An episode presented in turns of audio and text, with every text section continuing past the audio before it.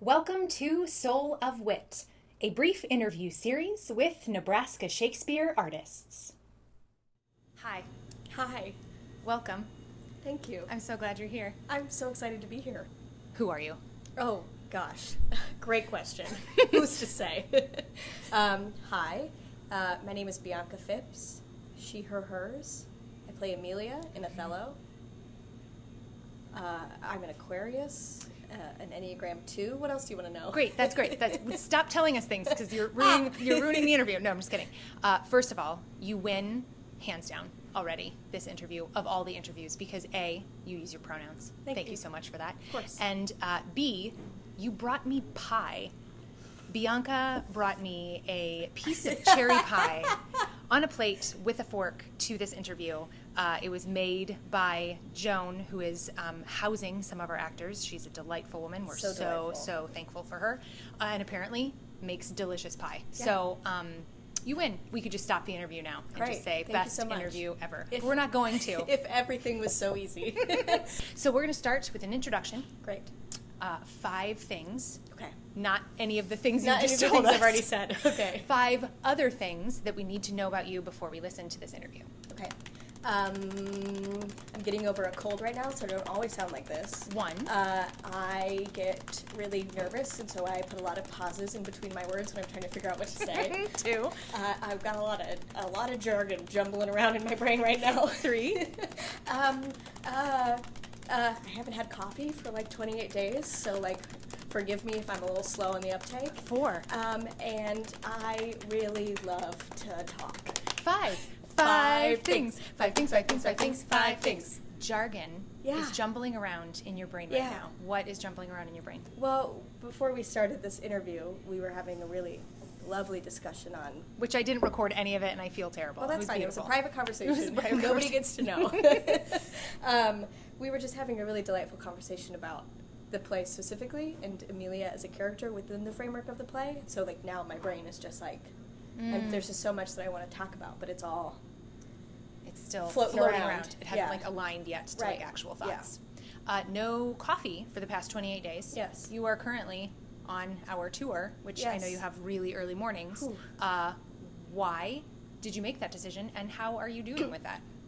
Yeah. Uh, so, 20 odd days ago, what is today, the 29th? Yes. Doesn't matter. I'm not going to do math. Uh, some time ago, uh, I decided to join Katie Becker Clone, who plays Iago, and Anna Jordan, who plays Roderiga and Bianca, uh, on a 30 day challenge Mm-hmm. that was basically like, what if you eliminated all of the foods that hurt you Mm. and like ate a vegetable every now and then? Occasional- an Just occasional vegetable just diet. like if you looked at a leaf and like thought about putting it in your body. Great. And I was like, well, why not? And also, it's like, what if you had a protein shake for breakfast every day? Which is great because I have a lot of trouble figuring out what to eat for breakfast. Mm-hmm. It's Mm-hmm. and early- you have to eat breakfast. And I have to eat because breakfast. you've showed like 8 a.m. right. Yeah. And so it's nice to be to be able to like make something that takes five minutes when you have a six thirty van call. Mm-hmm. Yeah. And just like slurp it down. Yeah. How's your energy level? Great. Yeah. I don't feel as tired as I normally do, and I think it's because I'm not weighed down by bread all the time. Although I, right before we started this 30-day challenge, I did eat a piece of olive focaccia bread from. Did you get it from Fiend 4? Oh Yes. my God. It Is was- that the best bread you've Yes. ever had in your Literally life? the Please size- sponsor this interview series, Please. Farina and 4, and give us I'm bread. begging you. It was literally the size of my face. So And I good. ate the whole thing. Oh my gosh. It knocked me right out. but I'll Katie tell doesn't you even what. like olives, and we went in there to get tea or something, and they Sure. had like the free like Yeah, yeah, yeah, bowl yeah, of yeah, yeah. pieces.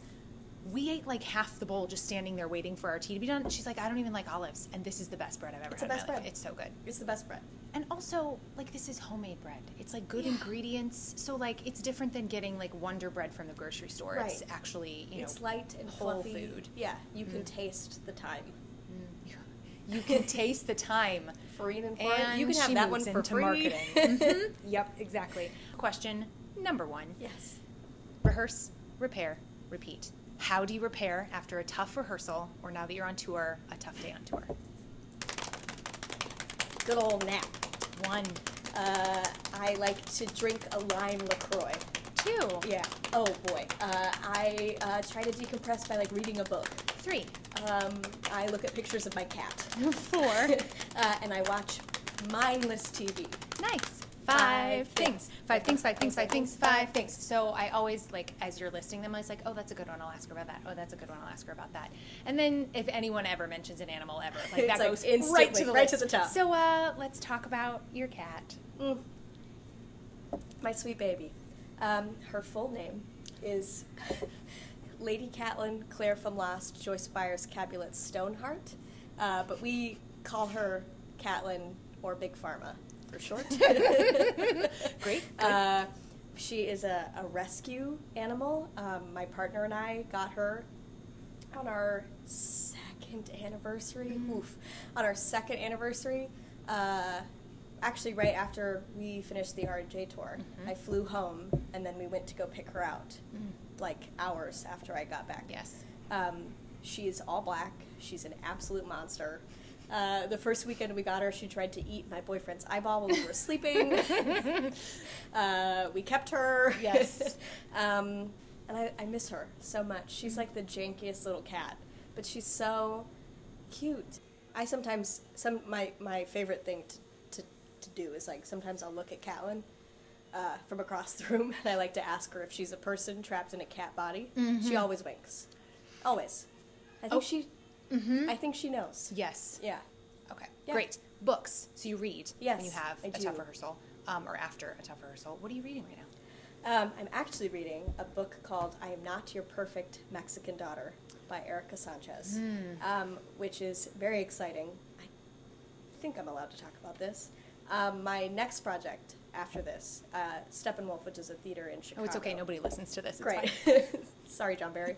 Uh, Steppenwolf, which is a theater back in my hometown of Chicago, is doing a, a play adaptation of this book for their like theater for young adults series, um, and I'm understudying one of the characters. Hell Which I'm yeah, very you are. excited about. That's fantastic. Yeah, I can't wait. Um, and it's it's really great because I've just started the book, um, and it's all told from the perspective of the youngest daughter Julia, whose older sister Olga just died, like was hit by a semi truck, Mm, absolute accident. mm-hmm. And so she's trying to figure out like she spends the night in her sister's bedroom and discovers lingerie and is like surprised that her like tight knit older sister who like didn't go to college and stayed at home would have lingerie. Yeah.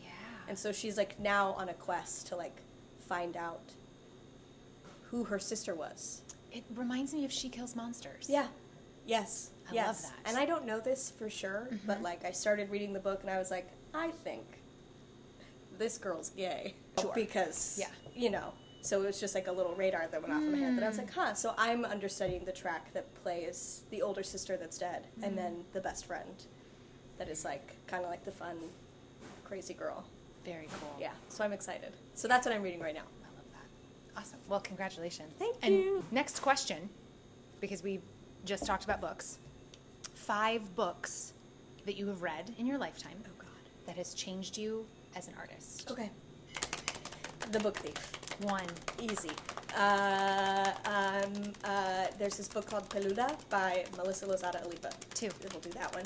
Um, um, um, oh my god, what books have I read? I suddenly forget all books that have ever existed. I'm going to say something dumb like the Bible, but I don't want to say that. That Three. doesn't count. No! uh, uh, Corduroy. Four. Uh, and um, the Nancy Drew series. Five. Five Five things. Five things. Five things. Five things. Five things. Have you read the Bible? Not start to finish. Because if you had, I would be really impressed. I mean, like, so I grew up in a. I grew up. My dad used to be a youth pastor, Hmm. mm. so I am, am well acquainted with Mm-hmm. Yes. with the Bible. But Yes. I have, sorry, Dad, not picked up a Bible in a couple months.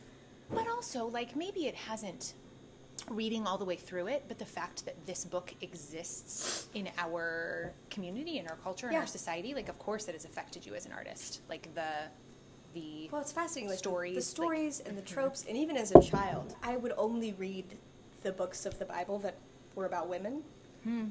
because I was like, well, if I can't be in it, then like, what's the point? Mm-hmm. Um, so like Ruth and Esther are like two books that like I could Mm-hmm. probably still, w- without having read them in a couple years, like tell you the stories of, just because they were so Mm-hmm. yeah. influential on me growing up as a child. Have you read any of the Apocryphal works? Uh-uh. Like, The Gospel According to Mary? Oh, yeah, Oh, it's, um, oh man, this has been a very long time since I've read any of this.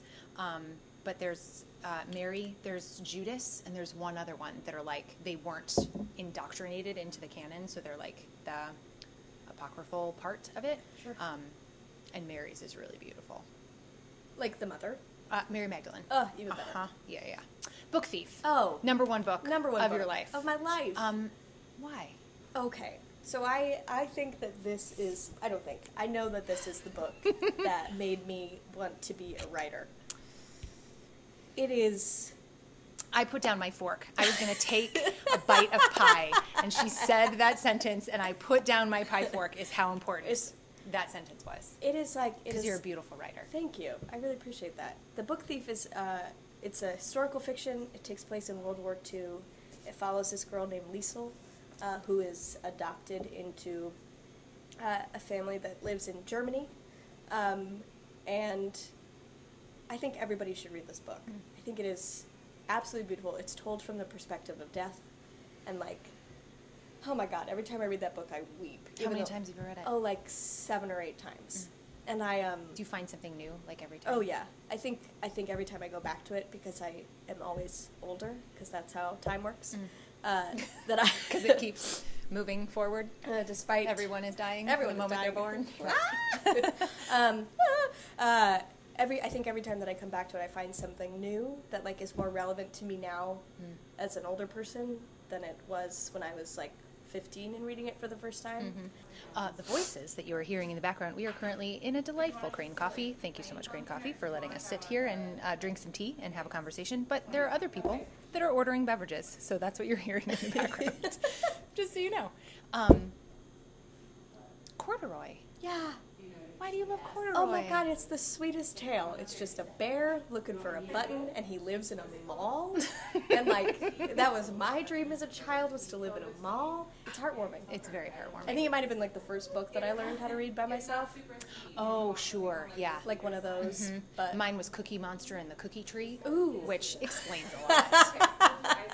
it's a golden book. Yeah. It is a cookie monster, the cookie monster, versus a tree that produces cookies. And antics ensue. eh, oh, Yeah. the antics. yeah.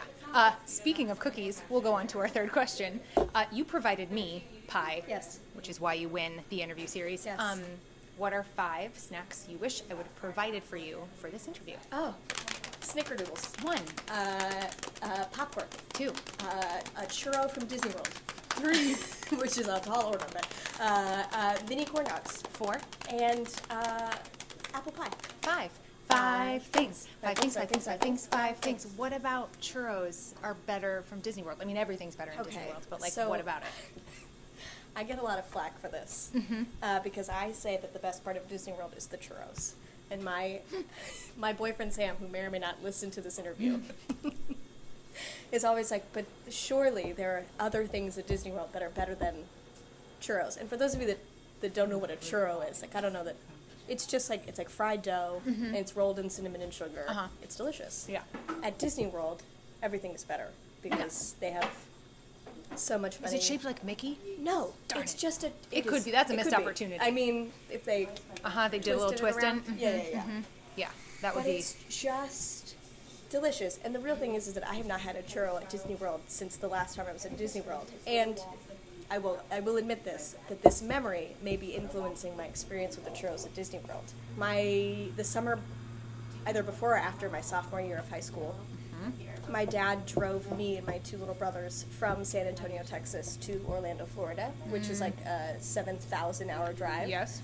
We stayed in this really cheap motel.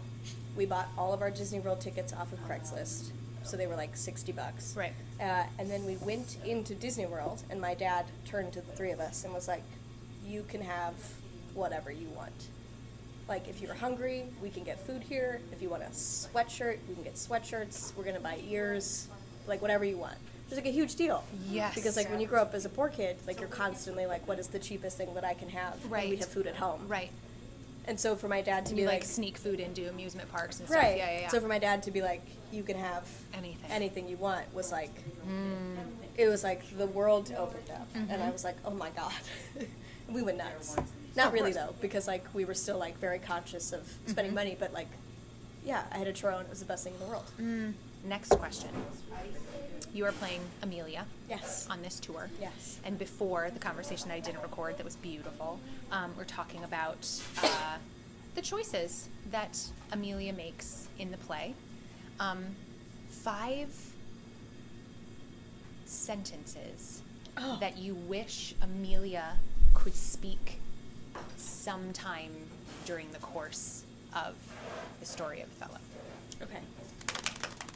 Uh, I have the handkerchief and I gave it to Iago, but she's gonna give it right back, I promise. One. Hey, what if you like stopped hanging out with Othello all the time and like paid attention to me, your wife? Two. Uh, hey Desdemona, maybe you shouldn't sleep in your own bedroom tonight because your wife is like super angry. Like, come crash at my house. Three. Uh, Cassio's dumb, and I would never hook up with him. So like, why are you so jealous? Nice. Four. And uh, I'm not a babysitter. Nice. Five. Five things. Five things, five things, five things, five things. I'm not a babysitter. Yeah. Who would you say that to? Like everybody. Because you're babysitting everybody. I'm babysitting the whole. The only reason Amelia is like there is so that she can like make sure Desdemona doesn't like fall into like a ravine or something. It's really it's He's it's, constantly falling in ravines. it's just a Just constant ridiculous. danger.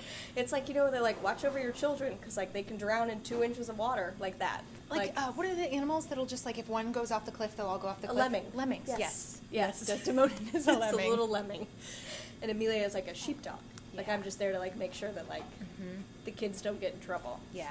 which is like fun because it's like a free vacation to Cyprus, and Yeah. like just hanging out with my best friend. But like, there is a moment I'm backstage for this when like Othello tells Iago, he's like, "Let thy love Amelia watch Desdemona," and I always want to be like, "Why? it's a full-grown man. Take care of himself. probably do but I mean, himself. clearly But cannot. honestly- Can't. Can't." Definitely needs your help. Um, a lot of those statements were um, advice Yeah, for action. yeah, for other people. Uh, outside of the fact that Amelia just doesn't have those lines, Shakespeare didn't write those lines for her. Right. Why do you think she doesn't give those pieces of advice? Uh, I think because Amelia's in a position in which nobody has ever asked her opinion. And so, like, she, I spend a lot of time on stage, like, observing. And so I, I understand a lot of what is happening. And in my brain, Amelia is, like, very salt of the earth, like, knows a lot about humans and, like, how they interact with each other. Mm-hmm. Um, but is certainly of a lower status, I think, than most people in the play. So she just doesn't ask for very much because like she's never been offered the opportunity to, and I don't think like knows how. Okay. Uh, final question. Oh, Five alternative titles for the program Shakespeare on Tour. shaking and baking. One, uh, uh, wheels on wheels on wheels on wheels. two, vroom vroom, here comes that play. three. I like that one. Uh, buckle up, kids! It's time to get your world rocked. Four. Shakespeare would be rolling over in his grave if he Five. could see us now. Five, five things. Five things, five things, five things, five things. Shakespeare would be rolling over in his grave if he could see us right now. I like that one. I think it is appropriate for uh, understanding the liberties that we take with Shakespeare text. So we Yeah. shorten the play, and we this version changed pronouns and character uh, gender of characters, but also I kind of think that he would really love it. Yeah, I think that he would not mind like the the like reference not the right word, but like yes. Oh, irreverent. I love irreverent. yeah, but like the irreverent way in which like we approach his text today, which is to say that like it is like a roadmap.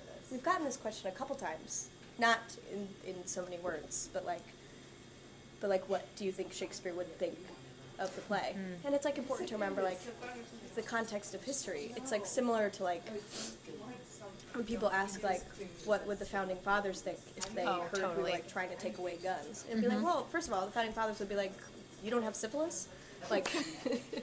Look at all your teeth. Like, how'd you get away with that? Uh-huh. Like, there's like a lot of stuff that they would have to get through. Also, like, he probably also wouldn't care because he'd be like, they're just plays. Right. Mm-hmm. Plays are literally fake. Do what you want with them. Right. Mm-hmm. To tell the story that you need to tell. Which I think is the most important thing about theater. Like, if we're not telling the stories we need to tell because we're like afraid of because we're being too precious with text that's 400 years old, then like we're doing a, a disservice and we shouldn't be doing it. Mm-hmm. Right. And I think I think he was taking his current situation and current society into account. And so I think would totally understand it's like, oh, there's some some challenging things happening in your community right now. Probably should insert that into this play and have a talk about it because that's important The to point, do. Mm-hmm. right? So yeah, like you have to, like if Shakespeare allowed himself to learn and change Yes. from the people and the women around him, Mm-hmm. then like we should be willing to do the same. Yeah. Thank you so much Thank for joining you. me. Thank you so much for the pie. Oh. I devoured it You're during so the welcome. entire interview. Um,